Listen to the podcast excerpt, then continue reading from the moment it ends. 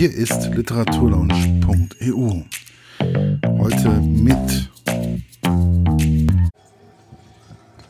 Ja, ich sitze vor der Autorin Susanne Kraft. Sie hat das Gesch Buch geschrieben, Kuckucksmädel Bärbel. Und zwar geht es da um die Kuckucksuhr. Wie kam es eigentlich zur Bärbel? Wie sind Sie auf die Bärbel gestoßen? Tja, hm. das ist eine schwierige Frage, die nicht einfach zu beantworten ist. Sie ist entstanden aus dem, dass ich mit dem, was ich ursprünglich machen wollte, nicht zufrieden war. Und dann habe ich drüber nachgedacht und habe einfach vor mich hingekritzelt und plötzlich stand die Bärbel oder war die Bärbel im Nest mit dem ersten Bild, das da mit drin ist, plötzlich auf dem Papier. Und ich habe mir die angeguckt und gedacht, genau das ist das, was ich machen wollte. Und plötzlich war die Geschichte im Kopf und innerhalb von 25 Stunden auch grob vorgezeichnet. Ja, wie darf man sich das vorstellen? Also im Kopf ähm, war dann war dann schon klar, dass die Kuckucksuhr mehr oder weniger das prägende Thema sein wird bei dem Buch oder ähm, war da vielleicht noch andere Faktoren, die da mehr oder weniger drin waren? Also die kleine Bärbel saß mit ihrem Bullenhut da im Nest drin. Und ich fand die richtig putzig. Und da denke ich, was macht denn so eine kleine Bärbel mit, einem mit so einem Bullehut? Also die sah schon gleich nach Bärbel aus. Ich musste gar nicht nach einem Namen suchen. Und ähm, tja, dann war auf einmal auch die Kuckucksuhr da. Das war klar. Die muss zur Kuckucksuhr werden. Kuckuck und Bullenhut, das gibt's nur, das ist ein Pseudonym für einen Schwarzwald und das muss die Kuckucksuhr werden. Und wie kommt man jetzt dahin? Und dann hat sich nach und nach eigentlich erst der Weg dahin zusammengesetzt. Also der Anfang und der Ende war, das Ende war klar. Nur das Zwischendrin, das hat sich dann gefunden. Ja, warum eigentlich auch ein Kuckuck mit dem Bullenhut?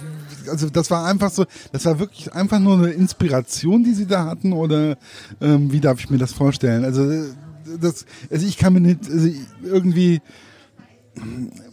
also es ist ja schon, Bollenhut ist natürlich absolut Schwarzwald und sie kommen ja aus dem Schwarzwald, mehr oder weniger fast aus dem Schwa tiefsten Schwarzwald und nein, nein, nein, ganz so tief. Ganz so, ganz so tief ist er nicht. Nee, also ich muss ein klein bisschen vorne dran anfangen äh, an dem Tag, als ich anfing zu zeichnen. Da habe ich auf der Badenmesse in Freiburg einen Stand entdeckt von der Ulrike Schwarz, die den Riesenregenwurm Wilma ins Leben gerufen hat. Und der ihren Wilma hat einen Bullenhut auf. Und ich fand es wirklich putzig. Und die Ulrike Schwarz steht dafür, dass sie Menschen dazu bringen möchte, ihren Traum zu leben. Und in dieser Geschichte habe ich gedacht, ja, das wollte ich. Ich wollte auch immer mal ein Buch machen. Ach, eigentlich ja. Aber in mir stand eine Geschichte mit Fakotinchen und Fakotino da. Und damit habe ich auch angefangen. Ich bin heim, habe mich hingesetzt am Abend und habe da zwei, drei Bilder gemalt die auch eigentlich gut gelungen sind und die eine eigene Geschichte für sich ergeben. Aber doch war ich unzufrieden damit. Und in dieser Unzufriedenheit habe ich angefangen zu kritzeln. Und mit diesem Kritzeln war dann, wie gesagt, die Zeichnung plötzlich da. Also war dann, ist bei Ihnen, Sie sind ja Zeichnerin, also Sie sind Künstlerin und Autorin, war mehr oder weniger die Figur oder die Zeichnung, waren die eher da wie ähm, jetzt die Geschichte oder war die Geschichte auch schon irgendwie da? Nee, eigentlich waren die Bilder zuerst da. Das ist, das hat sich Stück für Stück zusammengesetzt, aber es war wie eine Art Fieber. Da ist das Bärbel in dem Nest und da ist die Kuckucksuhr am Ende. Und wie kommt jetzt diese Bärbel zu der Kuckucksuhr? Die muss jemand finden. Klar, dann hat sie die Uhr gefunden. Wie finde ich jetzt diese Uhr? Also muss ich erstmal den nächsten Schritt gehen. Und ich hatte dann, in meinem Zimmer sieht's dann, in meinem Arbeitszimmer sieht es dann sehr lustig aus. Ich mache ein paar Skizzen, ein paar Zeichnungen und dann hänge ich da eine Wäscheleine auf und dann hänge ich da die Zeichnungen dran. Und wo andere Leute die Wäsche aufhängen, da habe ich die Zeichnungen. Und dann schiebe ich die Zeichnungen hin und her und denke, da fehlt noch was und da fehlt noch was. Und plötzlich war es alles fertig. Sie machen ja viele verschiedene Sachen. Also Sie machen ja zum Beispiel ähm, habe ich, also es gibt diese Acrylmalerei, ähm, die sie machen ähm, und Marionetten. Aber wo liegt, wo liegt eigentlich der Unterschied, wenn man jetzt zum Beispiel das mit dem Acryl und die Bärbel, die ist ja Aquarell, würde ich sagen, äh, gezeichnet. Ähm, wo liegen da für Sie als Künstlerin auch die Unterschiede? Hm. Das ist jetzt eine schwierige Frage. Also die unterschiedlichen Dinge, die ich gemacht habe, das waren ja auch immer unterschiedliche Lebensepochen. Mal hängt man in der Acrylmalerei fest, mal hat man eine Geschichte mit diesen Marionetten. Da hatten wir zum Beispiel vorne daher einen äh, Kabarettisten-Seminar besucht und aus dieser Geschichte heraus sind dann die Marionetten, die Politiker-Marionetten entstanden, ähm, wo wir dann ein Stück dazu geschrieben haben und haben das intern aufgeführt. Ne? Und so sind auch die ganzen Themen, was ich je behandelt habe, sind immer Themen, die sich gerade aus dem Leben heraus ergeben haben.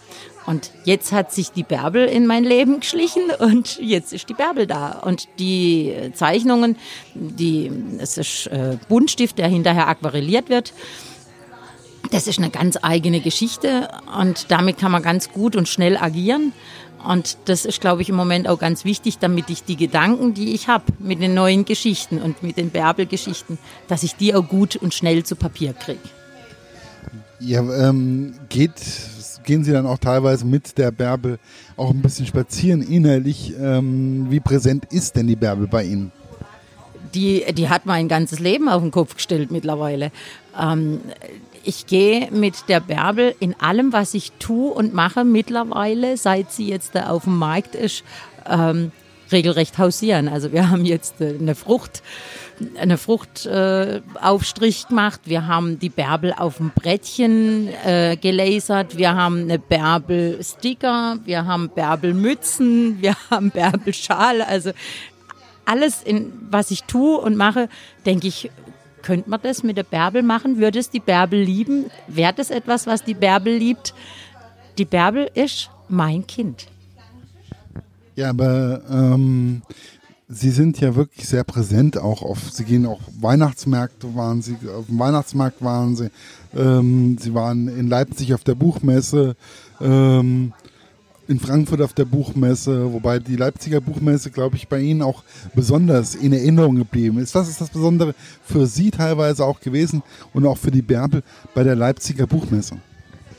Naja, in, nach Leipzig kommt sie ja jetzt erst. Ähm, aber sie, wir waren ja mit der Bärbel äh, von Anfang an, ähm, seit jetzt die Bärbel existiert, waren wir ja in Frankfurt und man geht schon anders. Ich habe die Bärbel ja auch auf meinem Rücken als äh, Signet, als Logo und die Leute gucken einen an und sie belächeln einen, weil der Bollenhut, der steht für jeden, für den Schwarzwald.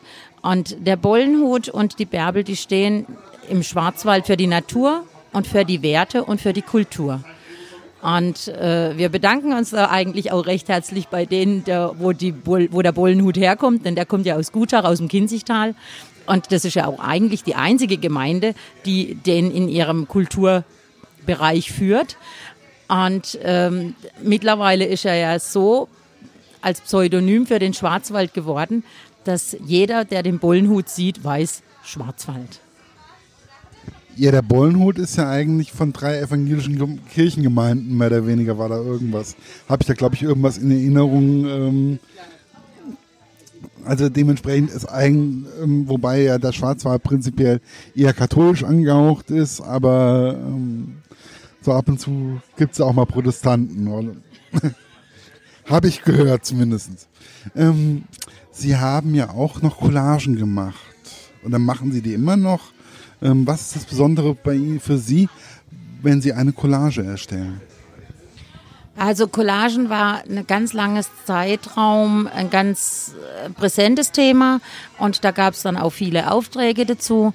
Wenn ich eine Collage erstelle, kommt es darauf an, was man von mir haben möchte. Da war zum Beispiel ein Lebensweg eines Geschäftsführers, den ich aufgezeichnet habe, dann habe ich versucht, diese Berufe, die er alle gelernt hat, in diese Collage mit zu vereinen und dann auch Stück für Stück die Collage damit aufzubauen. Ne? Der war zum Beispiel gelernter Maurer, dann hinterher gelernter Zimmermann und zum Schluss hat er Treppenbau äh, im, im Betonbereich konstruiert.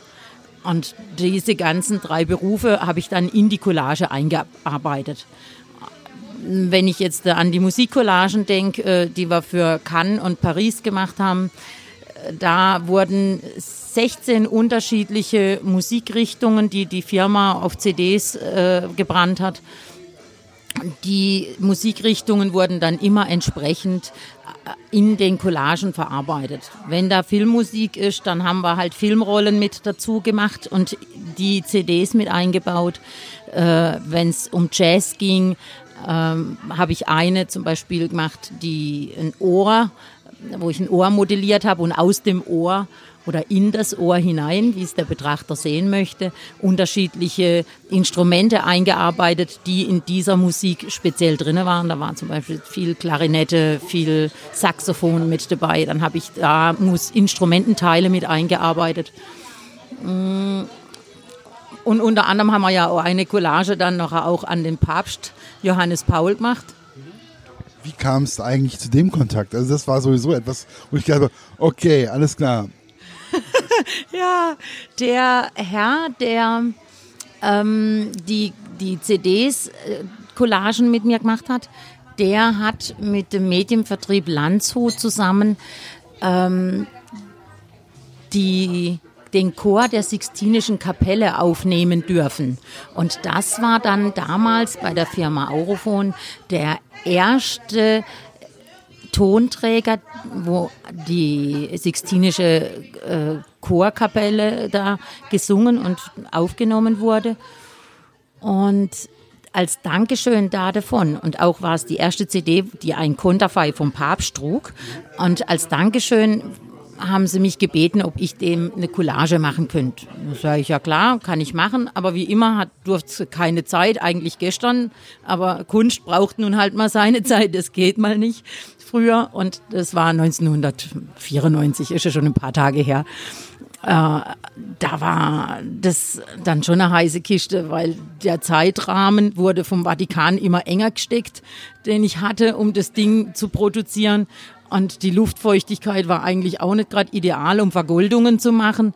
Und da musste man alle Register ziehen, um so ein Teil in der Kürze der Zeit fertig zu bekommen. Und ja, leider konnte ich nicht mit bei der Übergabe in den Vatikan äh, weil da hatte ich meinen ersten Arbeitstag äh, bei der damaligen Firma und äh, wo ich jetzt heute noch sogar über Umwege mit beschäftigt bin und vielleicht war das dieser göttliche Segen, den ich gekriegt habe da davon. Ja, das ist ja, also sie sind, man merkt, glaube ich, auch, ähm, sie sind wirklich ein Tausendsasser in Sachen Kunst. Sie haben ja auch Ikonenmalerei betrieben, ähm, wo ich gedacht habe, okay, wie kommt man jetzt eigentlich auf die Idee, Ikonen zu malen? Also alles andere war für mich irgendwo ähm, schon klar, aber wo ich das mit den Ikonen gesehen habe, ich so, nö. ja, also ich glaube, für Ikonenmalerei, da muss man schon wieder ganz andere Richtung wirklich mit einschlagen. Ähm, ich habe eine ganz liebe Freundin, die die Kurse diesbezüglich gab. Und ich fand es dann schon spannend, wenn die dann davon gesprochen haben mit Vergoldungen und wenn sie erzählt hat von diesen Ikonenmalereien und es gibt ja nichts, was es nicht gibt. Und dann habe ich gedacht, das will ich einfach mal sehen, wie das ist. Ne? Und dann bin ich da in den Kurs rein, habe mich mit angemeldet und sag, wie geht denn das jetzt? Und die hat wirklich die Ikonenmalerei noch vom Ursprung her, sprich mit, äh, mit dem Knochenleim, diese Sachen erst einpinseln, dann ähm, mit dem Kreidegrund das wirklich vorbereiten, mit sieben Schichten, mit Zwischenmalen. Dann malt man eine Ikone ja nicht, sondern man legt eine Ikone an. Und zwar nach Vorbildern der alten Meistern. Mm, und dann kriegt da, das ist nicht ein Pinselstrich, denn das, was wir hinterher als einen Pinselstrich sehen, der hat mindestens 20, 30, 40 Pinselstriche. Und eine so eine Ikone, die, die am schnellsten fertig war, die hatte ich dann innerhalb von 80 Stunden fertig. Und die, die mir am längsten gebraucht hat, da hatte ich 120 Stunden dran gesessen. das hat dann schon was sehr Meditatives. Da kriegt jede, das macht man nicht einmal im, im Zwischendurch, im schnell vorbeigehen, male ich da was, sondern da setze ich mich hin und dann kommt ein bisschen Musik im Hintergrund und dann geht man da sehr in die Tiefe, dann arbeitet man da sehr meditativ dran. Und auch das ist wieder eine Entwicklungsebene. Äh, ich habe eine unvollendete. Ich habe sie mittlerweile doch auch vergoldet bekommen, damit sie nicht ganz so unfertig ausschaut. Aber um die, wenn ich jetzt die heute weiterarbeiten wollte, dann müsste ich müsste ich den Grund von Grund her wieder anlegen. Also ich könnte jetzt nicht einfach sagen, jetzt male ich noch da was rein, sondern das ist wirklich etwas, wo man mit Muse und sehr viel Besinnung dran muss. Ist aber, glaube ich, auch in der heutigen stressigen Zeit, finde ich es gar nicht mal so unpraktisch, wenn man dann einfach mal runtergeholt wird, mehr oder weniger. Und auch man, wenn man meditiert oder sowas in der Richtung macht, das erdet einen ja einfach auch. Weswegen auch mittlerweile, glaube ich, solche Bücher oder solche Lebenseinstellungen wie Annahme, Übungen und, und, und ja mittlerweile sehr präsent sind. Und weil man einfach in der heutigen stressigen Zeit ein bisschen runtergefahren wird. Und das ist, glaube ich, bei der, wenn man dann Ikonen malt, ist es, glaube ich, dann ähnlich für Sie, oder? Also das war, war damals schon so. Man muss jetzt auch wieder sehen, das ist jetzt auch wieder 20 Jahre her. In der Zwischenzeit hatte ich natürlich auch schon wieder einige Entwicklungsebenen. Ähm, heute ehrt ich mich, indem ich hingehe und sage, ich mache mein Yoga, ich mache mein Qigong und ich mache meine Meditation, um damit in den Tag zu starten. Wenn ich es nicht habe, weil es durch irgendwelchen Grund einfach nicht hinkauen hat von der Zeit her, dann fehlt mir schon auch was. Aber diese Erdungen, die werden in unserer schnelllebigen Zeit unwahrscheinlich wichtig.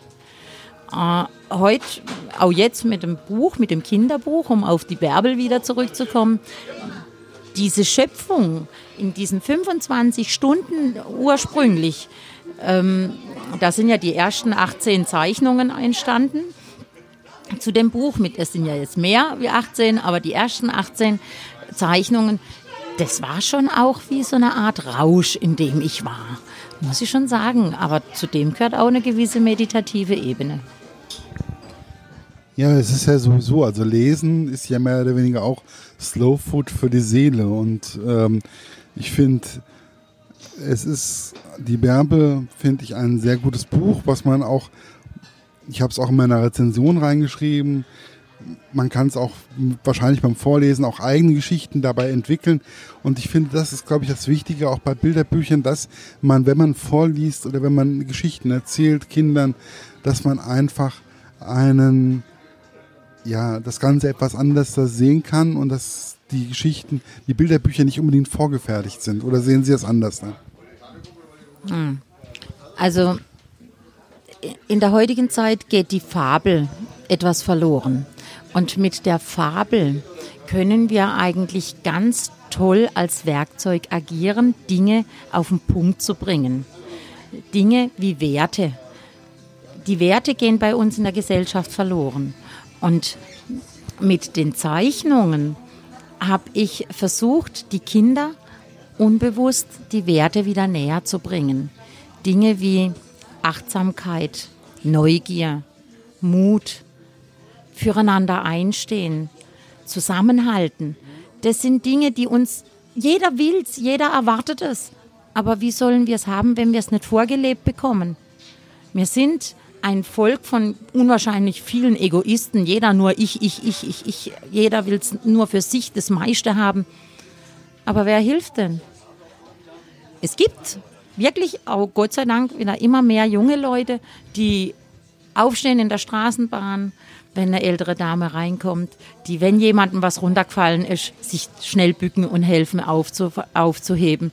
All diese Dinge, die erscheinen uns so normal, aber sie sind wirklich nicht mehr normal und das ist eigentlich eher traurig. Und dem auch Einhalt mitzugebieten, dafür habe ich auch meine Bärbel gemacht. Meine Bärbel will, dass diese Dinge wieder Kraft kriegen in unserer Gesellschaft.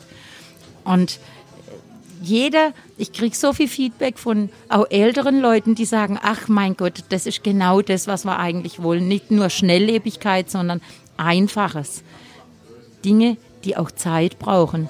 Dinge, die auch Besinnlichkeit brauchen und trotzdem und auch Neugier und trotzdem greifen. einen an der Seele greifen. Und ich glaube, das ist mir mit der Bärbel gelungen, dass die einem an die Seele geht. Ja, wobei, wenn ich jetzt hier so sehe, Sie haben ja auch ähm, Marmelade, Bärbel Marmelade mehr oder weniger hergestellt. Das ist ja auch, wenn man das selber macht, ich weiß, wovon ich rede, ich kann Gelee und Marmelade kochen, einkochen und machen, ähm, dann, das ist ja auch, wenn man die dann isst, die selbstgemachte Marmelade, das ist was ganz anderes, das ist vom Geschmacklichen her, es ist auch, es ist oft zurückkommen, heimkommen, ähm, geerdet werden von dem, was von meiner Großmutter oder was mein, meine, was mein Großvater mir vorgelebt hat. Wie wichtig ist es Ihnen oder warum ähm, machen Sie dann auch solche Produktlinien mehr oder weniger wie ähm, die Marmelade und und und? Hm. Ja, ich mache das auch, weil das zu unserer Kultur, zum Schwarzwald gehört, Dinge selber zu machen, wieder zurückzufinden. Zu dem, was wir eigentlich alle so in unseren Bestandteilen haben. Wir haben so viel Beeren und Dinge um uns herum. Und wir, wir greifen zu jeder Jahreszeit in den Regalen zu allen möglichen Dingen, die eigentlich zu der Jahreszeit gar nicht passen. Darum muss ich im Winter Erdbeeren haben. Wenn ich Erdbeeren im Winter will, dann esse ich Erdbeermarmelade. Weil die habe ich rechtzeitig eingekocht. Ja? Und dann kaufe ich die nicht im Supermarkt. Ja, natürlich. Aber ähm, was für Ideen schweben Ihnen eigentlich noch bei der Bärbel so vor? Also jetzt haben wir die Kuckucksuhr, wir haben ja den Bollenhut. Ähm, was, was, was findet die Bärbel noch alles raus? Oder was kommt als nächstes? also als nächstes ähm, lernt die Bärbel fliegen, weil bis jetzt ist sie ja nur zu Fuß unterwegs. Und das Wort Fliegen war für sie überhaupt nie zur Diskussion gestanden. Und im nächsten Buch, das schon dreiviertel steht, mm, lernt sie fliegen und lernt ganz viele Freunde kennen, die ihr helfen beim Fliegen lernen, weil das ist überhaupt gar nicht einfach.